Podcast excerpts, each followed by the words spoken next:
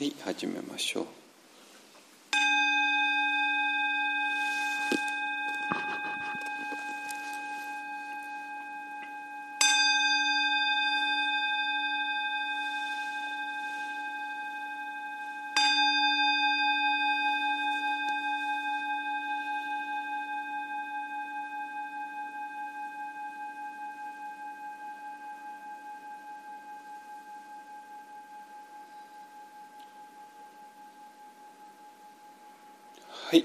ございます。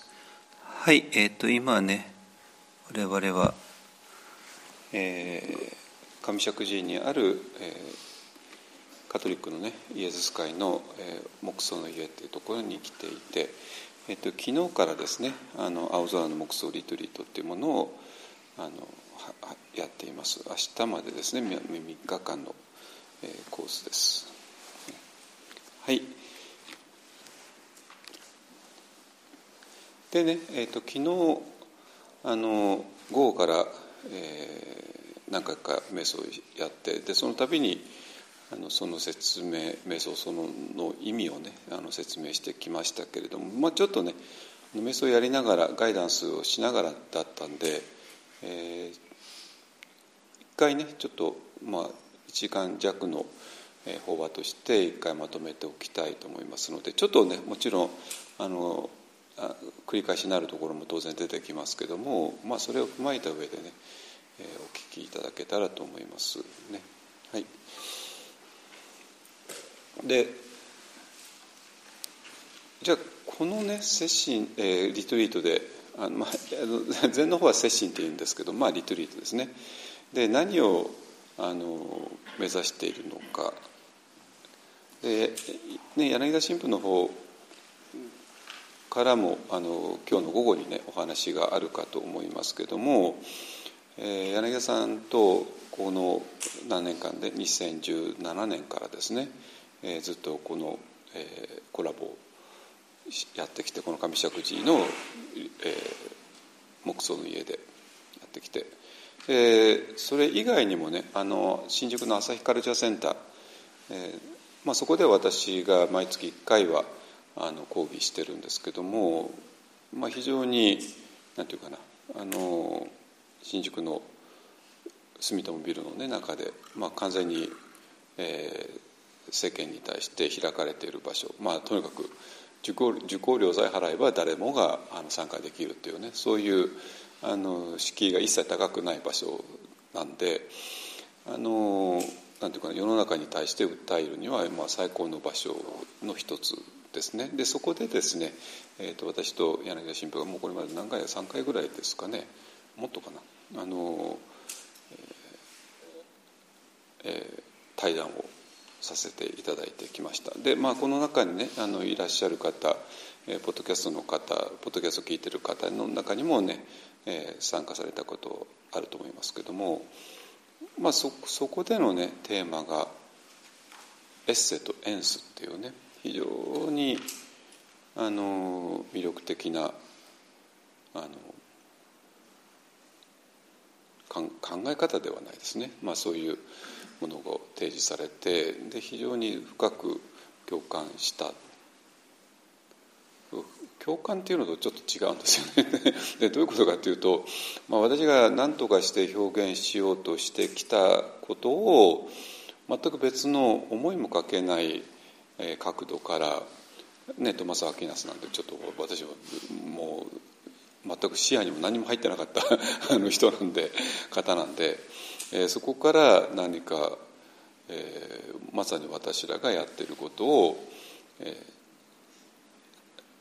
ー、新しい光をね当ててくださってるそうそうそういうことなんだよねっていうねいう光が当たることでさらにまあ、私が今やってることに対して自信を持てた。でそれを朝からという完全に世の中に対して開かれた場所で、え、何回か積み重論議を積み重ねてきたのでこれはもう何て言うかなあの仏教のなんかお寺とかねキリスト教のあの修道院とかそういう世間からちょっと離れたところで話してるんではなくて世間のど真ん中で話されてで多くの人に参加していただいて、まあ、そこに届いたっていうねいうことでなんていうかなまあ私が今やってることをだんだんと、まあ、皆さんに分かっていただけるあのスタート台になったかなと思っていたんですよ。で今回はねあのまあ柳さんがまだこれからあのフィリピンに行かれて、まあ、だけども、まあ、この青空のリトリートは、まあ、多分続けることができるだろうというね見通しは今立ってますけども、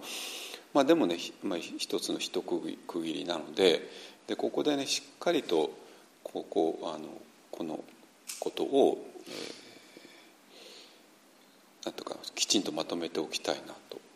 思います。えーと、神父さんの方からの立場からのまとめが、まあ、今日の午後にもあるかと思いますけれども私の方のからもね、えー、話しておきたいなと思います。っ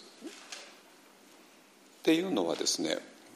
どういうことかっていうと昨日からねずっと、えー、問題にしてきているのは宗教そのものの問題なんですよ。宗教そのものの問題というか問題点ですね。でこれどういうことかもう、ね、この部屋の中にはクリスチャンの人と仏教徒の人があの両方いらして、まあ、皆さんそれぞれいろんなあのことを考えながら信仰生活をねあの深めてきたと思います。ね、でそその過程においてなんていうかな信仰の危機っていうかその信仰を失いかけたことっていうのも多分終わりじゃないかなと思います。まあちょっともう教会を離れたくなったとかねお寺を離れたくなったとか、ねまあ、まあそういうことばっか いやそれは全然不思議なことじゃなくてあのそういうもんなんですよそれは。だからそれは別に恥ずかしがるようなことでもないし、えーとまあ、当然のことですね。でそれをどうやって、乗り越えてきたか。ね、でってことはもうこの先もいろんなあの疑いだとかねいろんなことが起こるに決まっていてじゃあなぜそうなってしまうの？そしてそれはどうしたらいいのかっていうねあのことなんですよ。でもねでもそれは本気でやってるからこその疑いだったりなわけね。で本気で やってない人には疑いすら起こらないわけなんですよ。わかりますかね？ねあのだから、まあ、ここでちょっといきなりねあの世間の話になっちゃうけども「あの鬼滅の刃」ってありますよね。まあ、ちょっとでそのところに上限の鬼がいて上限の鬼のトップから2番目のねドーマっていうねとんでもない人がいる。鬼が鬼ですけどね。でこの鬼も本当にいやらしくて。いや鬼はみんないやらしいんだけども。ででそれはその人はねもともとはある新興宗教の教祖なんですよ。新興宗教。極楽教とかなんて言ったかな。あのでででそのままいろんなあれがあって鬼になって。で鬼になっても、まあ、あのその教祖をやっているわけね。で彼はどういうことがやってるかというとだから極楽教だから極楽をあるよって言ってでもちろん信者からお布施を集めてででみんなにね、お布施したらみんな極楽行けるよっていう、まあ、ちょっと単純、まあ、そういう教えなんですよ。じゃあ堂馬君は極楽を信じてるかっていうと信じていないんですよ。全くね。全く。でそれで信者をバカにするわけね。あこいつはみんなバカだから。バカだから。あのねバカだから極楽なんてものを信じちゃって。えー、ねうん。っていう。だからもう完全に割り切っちゃってるわけですね。あの割り切った上で極楽なんか存在するわけないよね。だけどもこの信者はみんなバカだから心が弱いからねそれでまあすがっちゃってで自分にお金をねお布施することで極楽へ行けると、えーね、バカみたい信じてるけどもそんなものあるわけないだろうってねいうわけですよ。だからつまりドマ君は一切悩まないんですよ。なぜ？最初から信じていないから。いいですか？ってことは彼には一切の可能性はないんですよ。ゼロなんですよ。一切、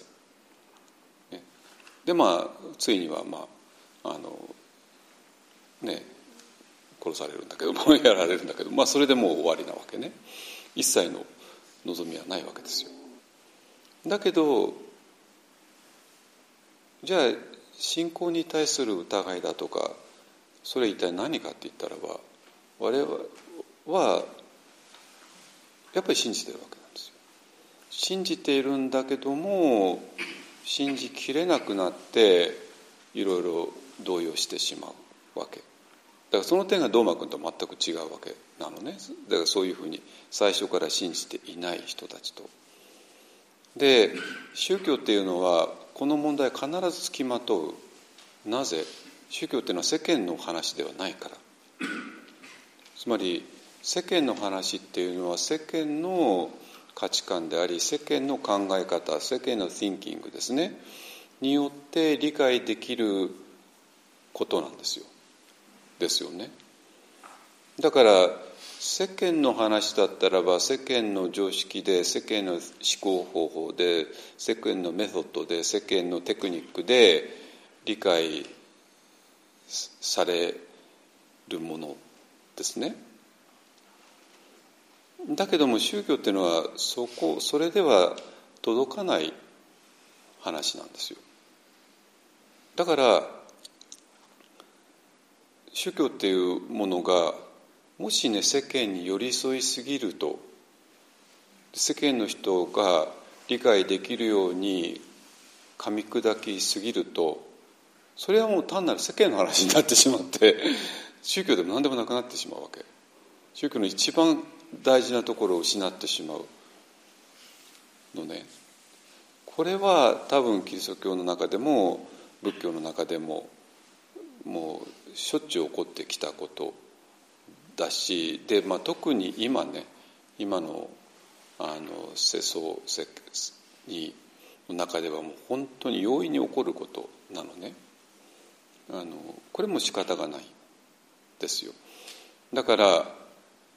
まあ例えばねあの仏教のまあキリスト教の場合はちょっと私あんまり実情知らないんで仏教のだけの話をしますけども、えー、仏教の場合まあ、特にね若手の住職さんたち30代40代の人たちがものすごい危機感を抱いてるわけね。でどういうことかっていうと今のままだったらちょっとお寺危ないよねあのっていう危機感ものすごく強いんですよ。あのだから何とかして生き残るために、えー、いろいろ手を打とう、ね、って頑張ってるわけ。だけどその手の打ち方がねが今言ったような。要するに世間に寄り添いすぎることでいつの間にか世間の話になっちゃうんですよ。わかりますかね。だからそしたら世間の人は理解できるわけですよ、ね、だから世間の人に理解してもらいたくて世間に寄り添うんだけども寄り添った結果として世間の人が100%理解できるような世間の話になってしまってもう仏教じゃなくなっちゃうのね。本当に。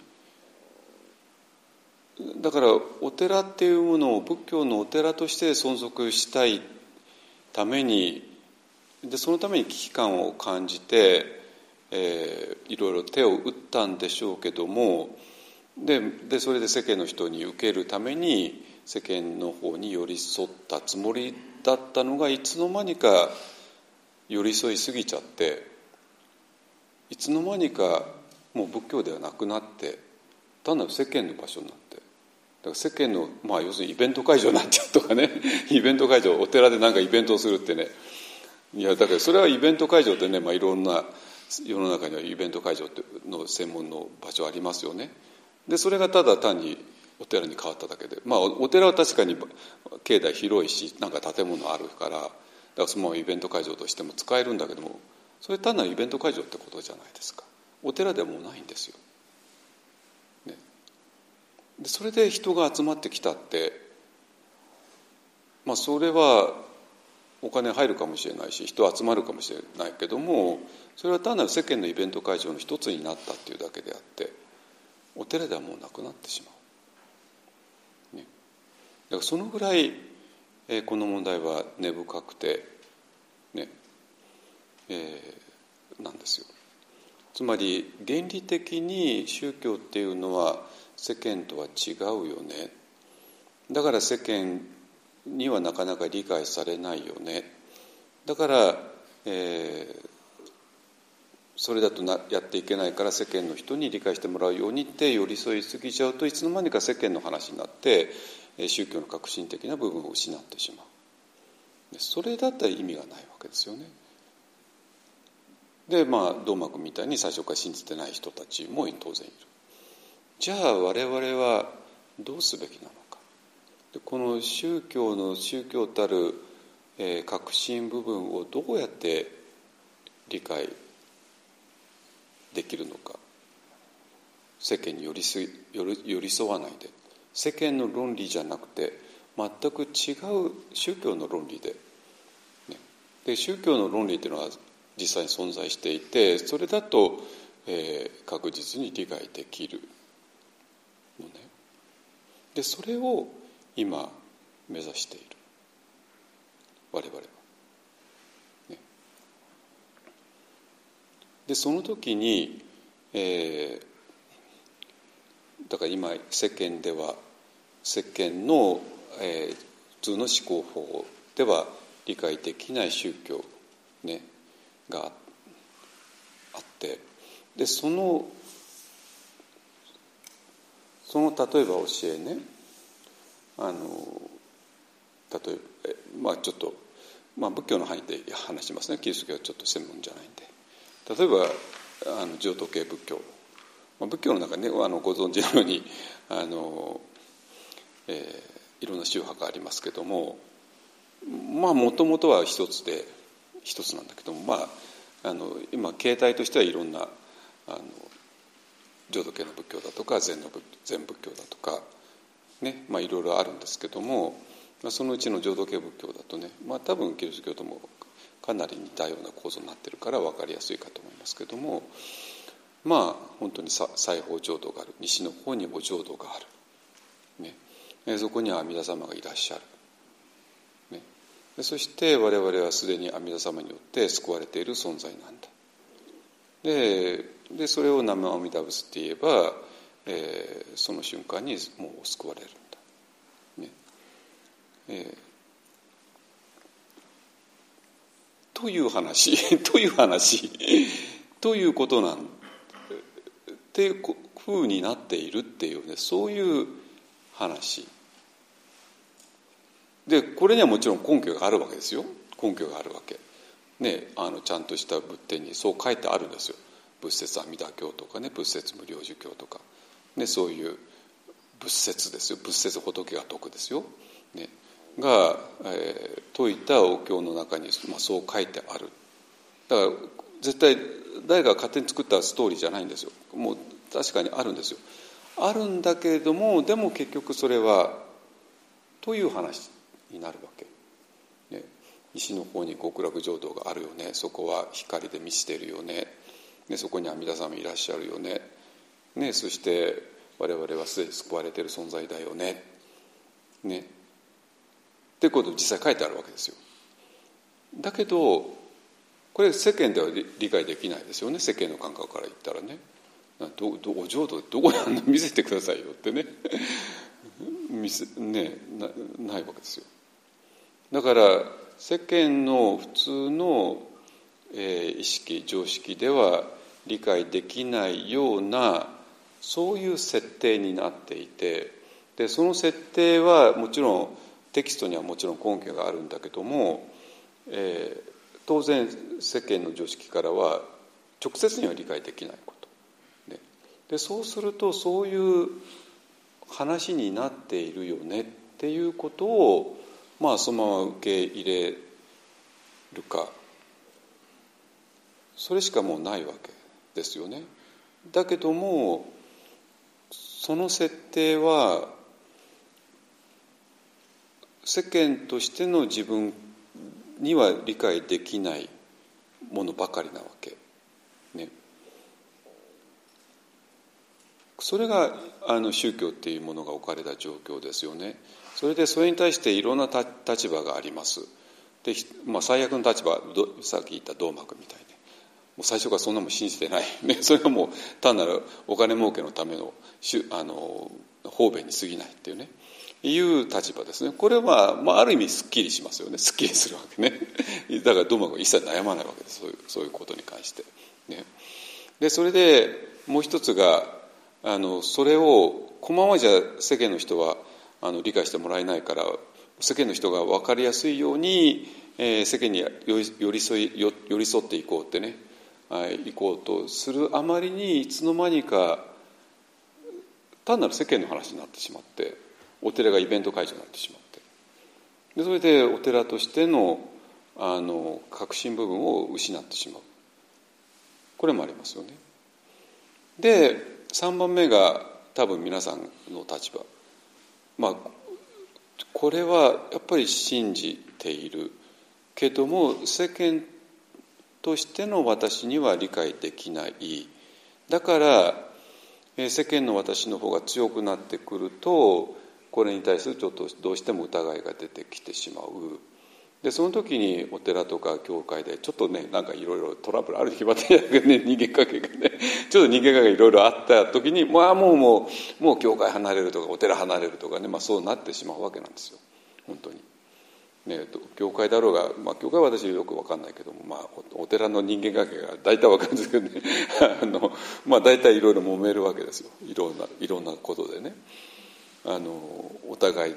あの信者さん同士だったり先生との関係だったり、まあ、いろいろあるわけだ当然。ね。あの中でちょっとでもなんか人間関係にあれするともういきなりあのもうそういうものが一切離れるってね。いうことがもう山ほど起こってくるわけなんです。ね、じゃあ我々はどうしたらいいのかこの銅幕の立場でもないイベント会場にするんでもないで単に疑いにあの、えー、負けるんでもない。ね、でそしたら我々があの目指しているのは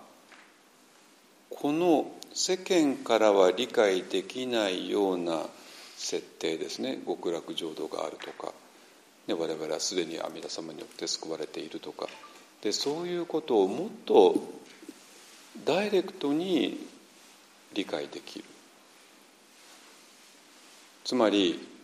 何々があるよね。あるあるそうだっていうね。あるっていうことになってるんじゃなくて本当にああこの金は本当にあるよね、まあ、実際だって触れるしこうやってあるし、ね、あ本当にあるね。分かる。で金があるよねってどっかにあの書いてある。でそれがどんなに立派なあの聖典であってもやっぱりちょっとごめんなさい。頼りないわけですよ。実際に本当にそれがあるってことを確かめない限りは。ね、でじゃあその方法はあるのか？あるんですよ。あるわけ。あるわけ。でこの3日間やってるのはその方法を何とか実践して、えー、皆さんに理解してもらって実践してもらうことによって今までということになっているっていうのをそうではなくて本当にあそうなんだってえー、理解するそしたらもう疑いっていうのはないです。ね、で仏教の中でも、えーと、疑いというのは非常に大きな問題でビチキッチャっていうんですけどもねあの言語はね。あのでそれがある、えー、分水嶺になってるわけつまり仏教の場合もいろいろ修行するわけですよ。で修行を始めて時に必ず疑いというものをから離れられないわけね。でもある一定のところまで行ったらそれは消える。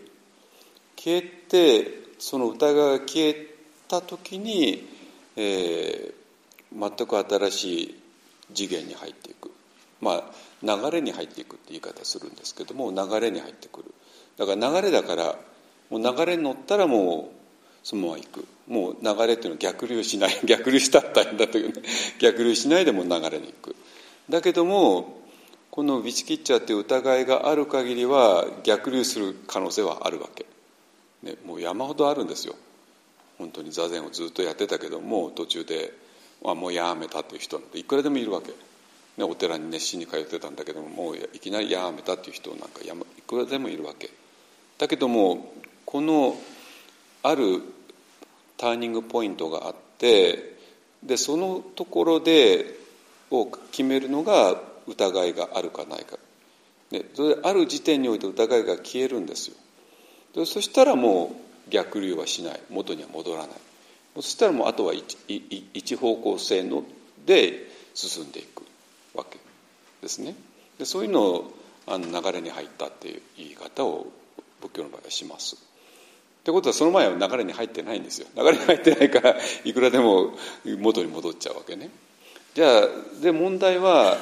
えーと、この、えーと、この3日間のリトリートで何を狙っているかと皆さんにこの流れに入っていただきたいわけ、ね、仏教の流れもキリスト教の流れみんな同じですよ、ねまあ、宗教の一つの大きな流れ、ね、だから今までということになっているっていうことをである限りは非常に逆流する可能性はやっぱりあるわけ。だって人から聞いた話なんだから。であるいは単なる設定なんだから。でもこのこれを超えたらもう設定じゃないわけ。つまり疑いがなくなるっていうのはどういうことかっていうともう人から聞いた話ではなくなって自分がダイレクトに経験する経験できる話だから。そしたら疑いなんかないですよね。ねこの金があるあるそうだっていう話じゃなくてああ実際本当にあるねってなったら疑いもうこの金の存在疑いがないじゃないですか。そういうもんなんですね。だからそれさえできたらその時点で疑いは消えて流れに入る。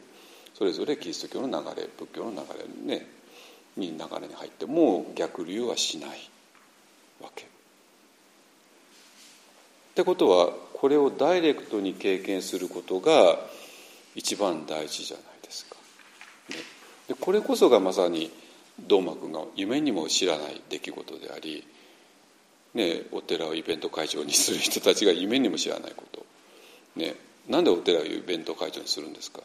やっぱこれを実際にダイレクトに経験してないからですね。だから世間の人に受けるためにはお寺をなんかイベント会長にするしかないと思い込んじゃってるからですね。ではなくてお寺っていうのを教会っていうのをこれをダイレクトに経験できる場所にしたらこれ以上のものはないわけですよ。なぜ？もしこれをダイレクトに経験できたら世間の人が苦しんでいるものが一切消えるから。一切消えるから。でそれをまさに望んでいるんだけども世間っていうのはやっぱりニヒリズムの世界だから信じきれないわけですね。だから今まで信じきれなかったものが信じるに値するあるいは信じる必要もないほどリアルだとなったらそれ以上の救いっていうのはないわけですよ。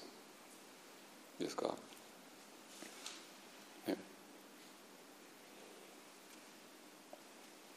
でそういう場所にお寺とか教会がなったら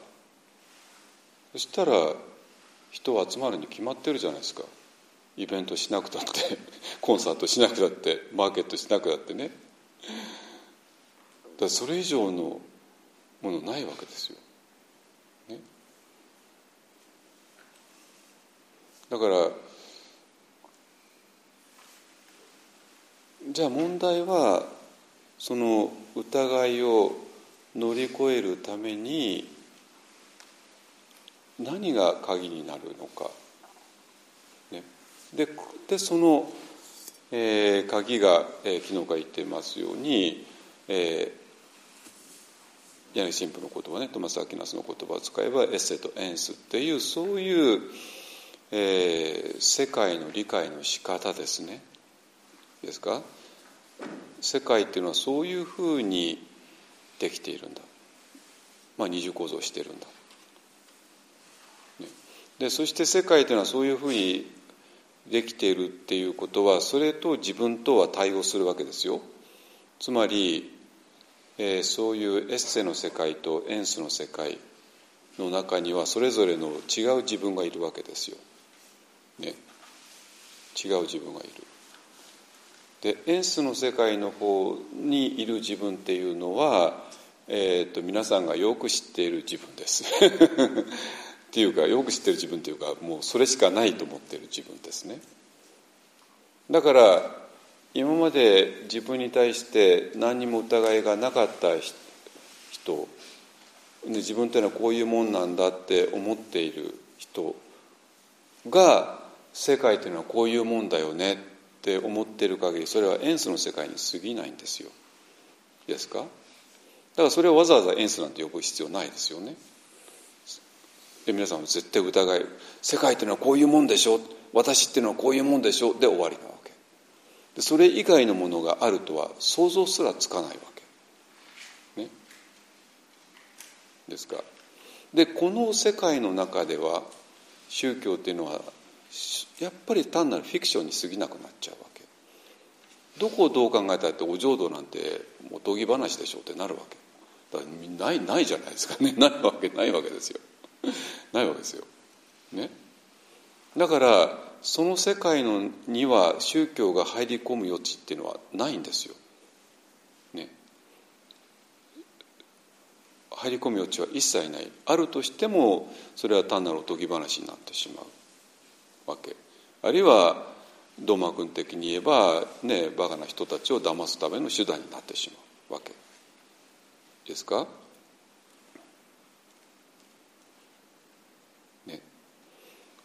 じゃあだからその世界が全てと思っている限りどう考えたって宗教っていうのは成り立たないしで無理無理宗教を信じようとしてもどうせ疑いが出てきてしまうわけ。ピンとこないから、ね、じゃあどうしたらいいのか。この世界の理解の仕方そのものですね。で私らが自分っていうのはこういうもんだと思っていてでその自分がこういう世界にいると思っている。それが全部エンスの世界であり、えー、そしてそこにいる自分っていうのは我ですね。我エゴですね、まあ、そういう世界。世間というのはまあそういうものそういうふうにできているから。いいですか？じゃあ宗教っていうのはどこにあるの？この世界の中にないです。無理やり入れようと思ったらもう全部おとぎ話になってしまう、ね、じゃあ宗教の仏教でもまあここでは仏教徒とキリスト教徒しかいないから、まあ、それに限りますけどもじゃあ仏教とかキリスト教っていう宗教が一体何を目指していたの？いや世界っていうのは我々が今まで思っていたのとは違うあり方をしている。我々が思っていた世界とは全く違う世界の在り方がある、ね、でそれをエッセのエッセって、ね、でそれに対応するように、えー、もう一人の自分がいる。っていうことです。ですか。だから全く新しい世界と全く新しい自分。っていうのはこれも対応します、で今までの世界と今までの自分ってこれも対応するわけね。だからこの2つが非常に激しく、まあ、対立ではないんだけども、えー、そういうものがある。だから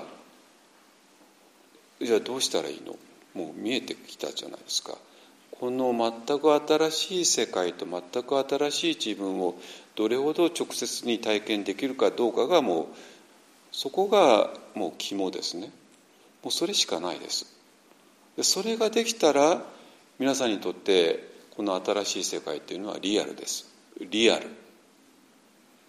この新しい自分っていうのもリアルです。でそれができない限り宗教というのは所詮はおとぎ話になってしまう。所詮は慰め物になってしまう。でそれはせいぜい金儲けに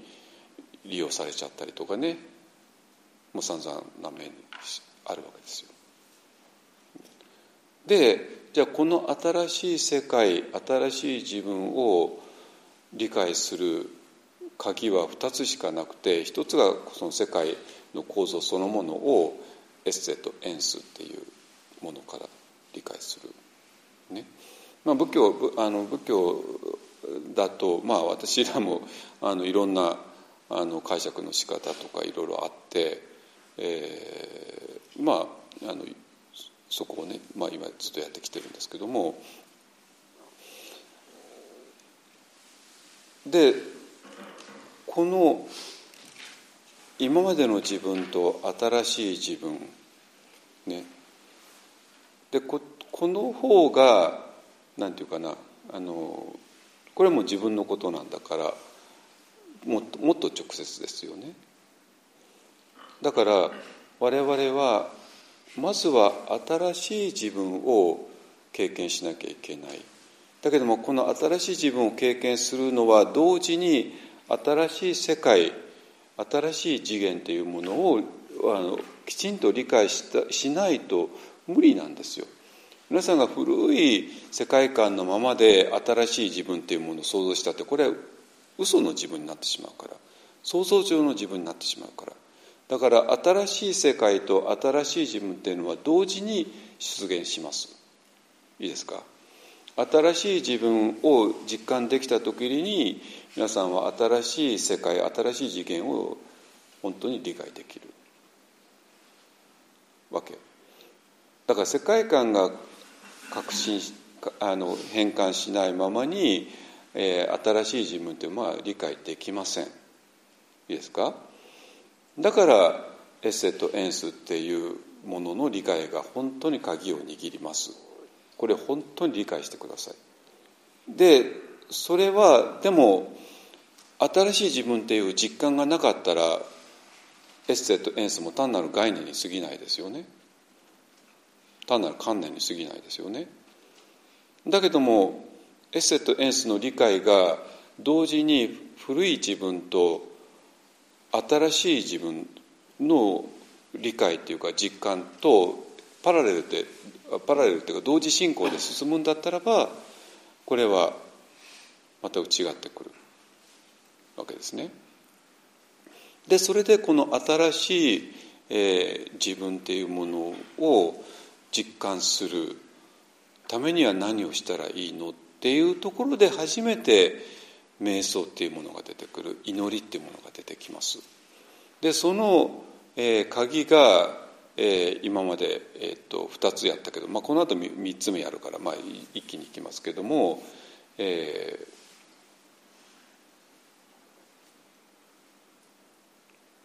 ー、マインドフルネスと慈悲です。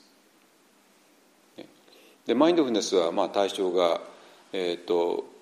体と呼吸っていうねあのななるから、まあ、だから瞑想としては3つになるんですけどね。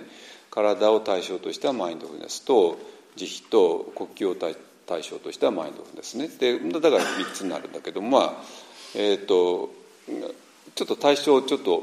体も呼吸も同じでしょってなったら、まあ、まあマインドフルネスっていうものとしてだったらば慈悲とマインドフルネスっていう2つになります。ですか。でこのえ、慈悲とマインドフルネスっていうものはこれは新しい自分と結びついていないと意味がない。つまり古い自分ね今までの自分が慈悲とマインドフルネスをやろうとした時にいきなり事故を起こします。どういう事故かっていうとまあ事故事故じゃないですね、まあ、できできないわけですね。慈悲っていうものが古い自分のままに、えーと、慈悲を持とうとすると無理ですでまあ今朝ねあの今朝も昨日も慈悲の瞑想ってやりましたよねでその慈悲の瞑想の言葉ねまあ、これはキリスト教のお祈りの言葉とかなり似てると思いますけども、まあ、だからキリスト教の場合お祈りの言葉でも結構です。ね、でそういう言葉を発音することはできますよね。読むことはできます。セリフとして読むことはできますよね。だけども何の一切の何の実感もできない。本当に嘘くさく感じる。ね。生きとし生けるものが幸せでありますようになる。とてもじゃないけど思えないわけですよ。ですか？でそのマインドマインドフネスも。好き嫌いなしに観察する、とてもじゃないけどそれは無理なわけね。なぜ？もう非常に単純な理由なんですよ。好き嫌いそのもの。ね禅の言葉で禅の言葉を使うとちょっとかっこいいから賢弱っていうんですけどね。賢弱っていうね。賢弱っていうこれも好き嫌いです、ね、現代語では好き嫌い。禅の言葉では賢弱っていうんだけどもえー、でそれは何かというとそれは「が」エゴですね「が」がって「我」って書く「ね、が」ですよ。ねまあ、エゴですね。エゴが好き嫌いを持っているんではないんですよ。いいですか？エゴが好き嫌いを持ってるんではなくてエゴがイコールなんですよ。イコール好き嫌いなんですよ。ね。エゴはイコール賢弱なんですよ。まあ、禅の言葉で言うと「我がイコール賢弱」なのね。だからマインドフネスこの古い自分と新しい自分っていうこの問題に触れないままにつまり古い私のままにマインドフルの、えー、実践なんかで成り立つわけがないんです無理なんですそんなものは。ね？昨日からずっと言っていましたけど今まで私ら好き嫌いが10ぐらいありました。ね、でそれを一生懸命やって10が9になって8になって7になって6になるなんてことがあるわけがないんですよ。10は10のままなんですよ。なぜ？古い自分が古い自分のままだったら古い自分イコール好き嫌いなんだからイコール賢弱なんだからいいですか？だからもう好き嫌いなしに物事を観察するっていうのがマインドフルネス定義なんだけどもまあ皆さん普通のマインドフルネスのなんか講座とかなんか行けばそんなそのこう定義をいきなり言われるけどももうこっから聞いた時にあ無理だと思わなきゃ。ね好き嫌いなしにそんなことは今までの自分にできるわけがない。いいですか？これがまず第一歩なんですよ。だけどまあマインドフネス普通の世間のマインドフネス講座でそこまで言うわけないくてね。なんか今までの自分のままに、えー、ちょっとマインドフになったらちょっと、うん、仕事が効率アップするよねとかね。でそんなその程度しか言わないですよ。だけどマインドフネスっていうもののね、定義好き嫌いなしに物事を観察今今この瞬間にいて講座で観察するっていうこの定義聞いた途端にあダメだと思わなきゃ。今までの自分じゃダメだよね。つまりこれは今までの自分を捨てろっていう意味になるんですよ。わかります？だって好き嫌いイコール今までの自分がイコール好き嫌い賢弱だから。つまり好き嫌いなしにっていうことは我っていうものから離れることエゴっていうものから離れることを最初の第一歩で要求されちゃうわけ。ね、だからそんなマインドフルネスっていうのはそんなにそんな簡単なものであるわけがない。いきなり自分を捨てろって話になってきてしまう。いきなり宗教の話になってしまうだからいきなりもう100%の宗教のことを世間でやろうとするからもういきなり事故を起こしちゃうわけね。だけどもなここマリア聖堂でもここがもう完全に宗教の場だからだからできるわけ。だからいきなり我々はこの我っていうものを捨てる。ね、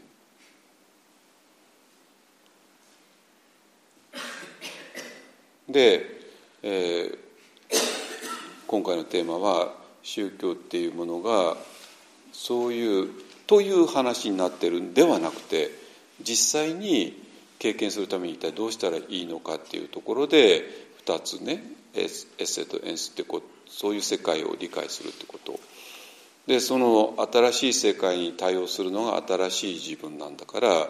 でその新しい自分を本当に実感するためには、えー、2つのものが必要でそれが慈悲とマインドフルネスだったということですね。だからでマインドフルネスっていうものは、えー、好き嫌いなしに観察することだからでそして好き嫌いっていうのがイコール我だから我だから、えー、エゴだからだからこの我とかエゴとか我っていうものを、えー、まずは捨てない限り手放さない限りマインドフルネスそのものが成り立たないよねっていう話でしたでここここを曖昧にしたままマインドフルネスをやってみたところでもう拉致が開かないわけ、ね、でそしてじゃあ例えばティクナタ・ハン氏みたいに、まあ、本当に、えー、世間の普通の人にも理解できるように、えー、マインドフネスを教えてらっしゃる先生、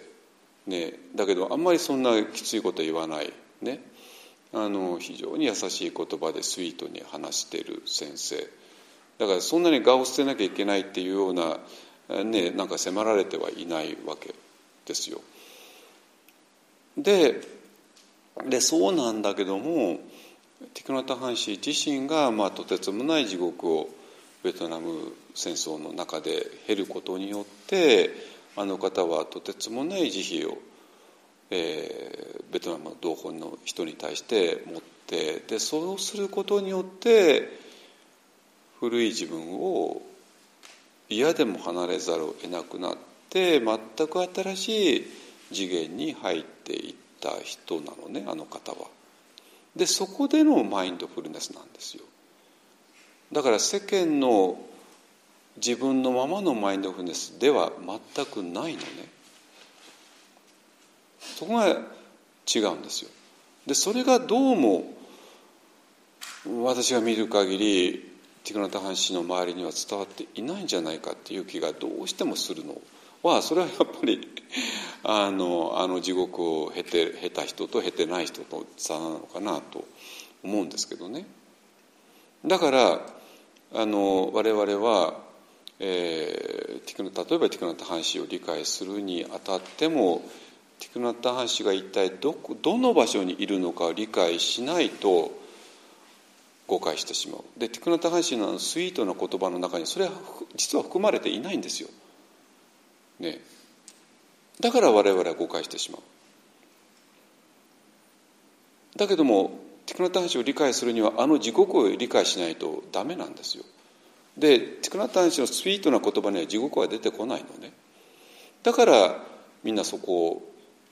見えないんだと思うんだけどもだけどもそれだからこそティクナット・ハン氏のあのスイートの言葉を理解するにはティクナット・ハン氏が経てきた地獄を理解しないと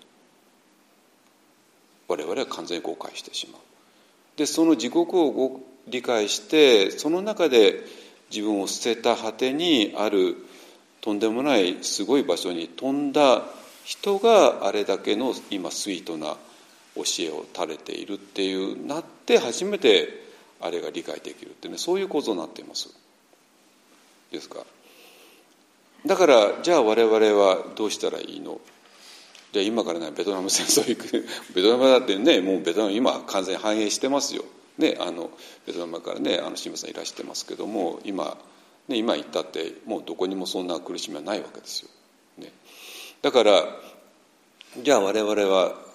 どうしたらいいのかって言ったらそのこの辺りね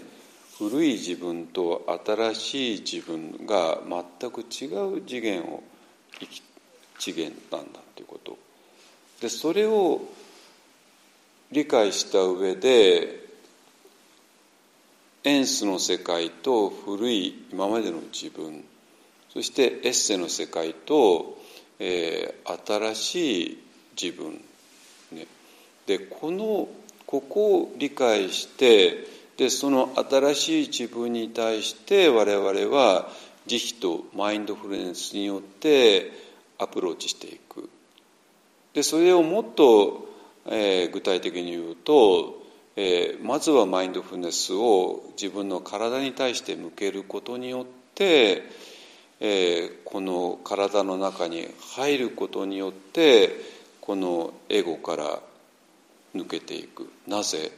エゴっていうのは体を持ちません。エゴっていうのは実は体がないんですよ。でせいぜいのところ恐ろしく鈍感な神経しかないから痛みだとかなんとかぐらいしか感じないのね。いいですか？だからエゴに対して微細なエネルギーを感じてくださいって言っても全然通じ通用しないんですよ。エゴは微細なエネルギーを感じることができないです。だからもし皆さん微細なエネルギーを何にも感じないとしたら皆さんはまだ我の我の領域にいるっていうだけのことです。でじゃあどうしたらいいの？その我の領域を出ることによって我々は体をまず取り戻す。いいですか？エゴは体を持っていません。体を失っていて。どこ行っちゃったの？簡単ね。エゴはこの Thinking が作る映画の世界にいるから映画の世界にいるからもうそこでは体を失ってるんですよ。妄想だけは爆走してるわけね。でこのそれがパニック映画だったらもうパニックっちゃうわけですよ。これが不安映画だったら不安不安になっちゃうわけですよ、ね、でそういうパニックとか恐怖とか心配だとか不安とか逃れるために我々はまずこの映画を出ることによってじゃあ映画をどうやって出るのって言ったらまずは体を取り戻すこと。だから体に対するマインドフルネスが非常に有効であり大事。でそうしたら少しずつ微細な感覚がよみがえってきます。いいですか？微細な感覚っていうのは皆さんが体を取り戻す過程なんですよ。だから微細な感覚がなかったら皆さんはまだエゴの世界我の世界にいると思ってください。映画の世界にいると思ってください。だからこそ出なきゃいけない、ね、出て豊かな豊かな体を取り戻す。そうするとその体は微細なエネルギーに満ちています。ですか？でそうやって初めて、えー、少しずつ我々は新しい自分というものと出会っていくでその新しい自分はエッセの世界の主人公ね。ですか。でその新しい自分に対してそういうマインドフルネス。でもままずは最初の体ね。それから慈悲ですね。ね。でによってこの新しい自分が、えー、本当の自分になっていく。でそして仕上げまだやってないけど呼吸ですね。吸って吐いてに完全に気づいていく。いうことによって、えー、新しい自分がももっと確固たるものになっていきます。ですか？そしたらそこはエッセの世界が広がってそしたらそこでは宗教で言われていることキリスト教で言われていることね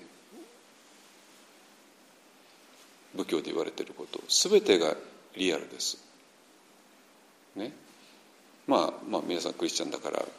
私がクリスあ、ね、聖書の言葉を言うのは本当に本当に 変な話だけどね。ねヨハネの福音書でイエス様が、ね「私を信じたら死んでる人はみんなよみがえり生きてる人は永遠に死なない」ってね。そんなことありえないじゃないですか世間の中ではね。なんだけどももしこのエッセの世界を本当に理解できたら死んだ人っていうのは死んだと勝手に思った人だけども実は死んでなかったよねってそういう話ですね。で生きてる人は生きてる限りはこの生死仏教では生死って読みますけども生死の問題から逃れられないと思ってたけども実はエッセの世界には生死っていうのはもうないだから死ぬってことはもうない。ね、となって今までどう考えたって理解できなかったイエス様の言葉お釈迦様の言葉が全部あれは本当だったってことが分かる。ですか？そしたらもう疑いはないです。疑いようがないから、ね、であとはそれをどれだけ深く理解していけるかっていうことですね。でで多少ねお寺や教会で人間関係がトラブっても全然問題ないっていうね話ですね。で豊かな豊かな、ね、信仰共同体が、えー、形成されていくっていうことですね。はい。えっ、ー、とねあのだからこの3日間の間に、えーと、その辺りをね深くあの理解していただけたらと思います。ね、はい、えー、じゃあねえっ、ー、と今からはあのあお茶ですね。はい。あのそれぞれねあの食堂でお茶でお茶だけどもこれ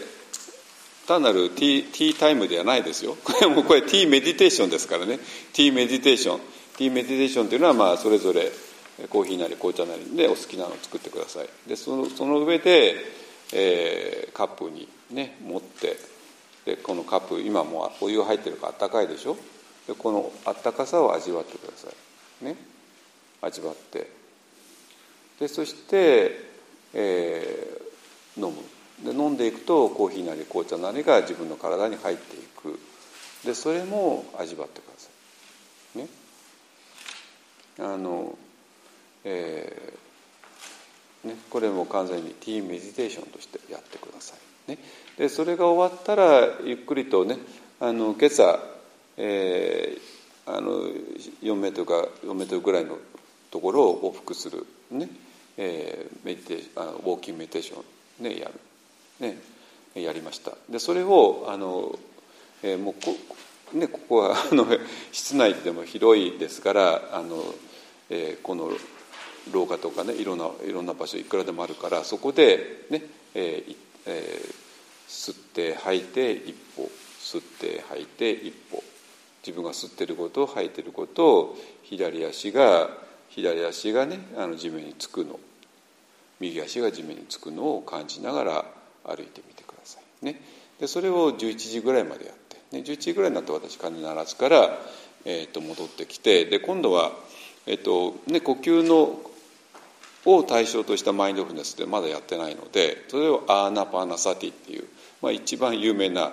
あの瞑想方法ですけどね、まあ、もう2500年前からの一番古い。であのお釈迦様が実はねアーナパーナサティを最初に教えられたんですよ。ね、あのなんでもう2500年間ずっと人類がやってきた一番古い瞑想をやりましょう。ね。はいありがとうございましたあのじゃあちょっとね鐘を一回鳴らしますから、えーと、鐘を聞いた上でゆっくりとティーメディテーションねしてください。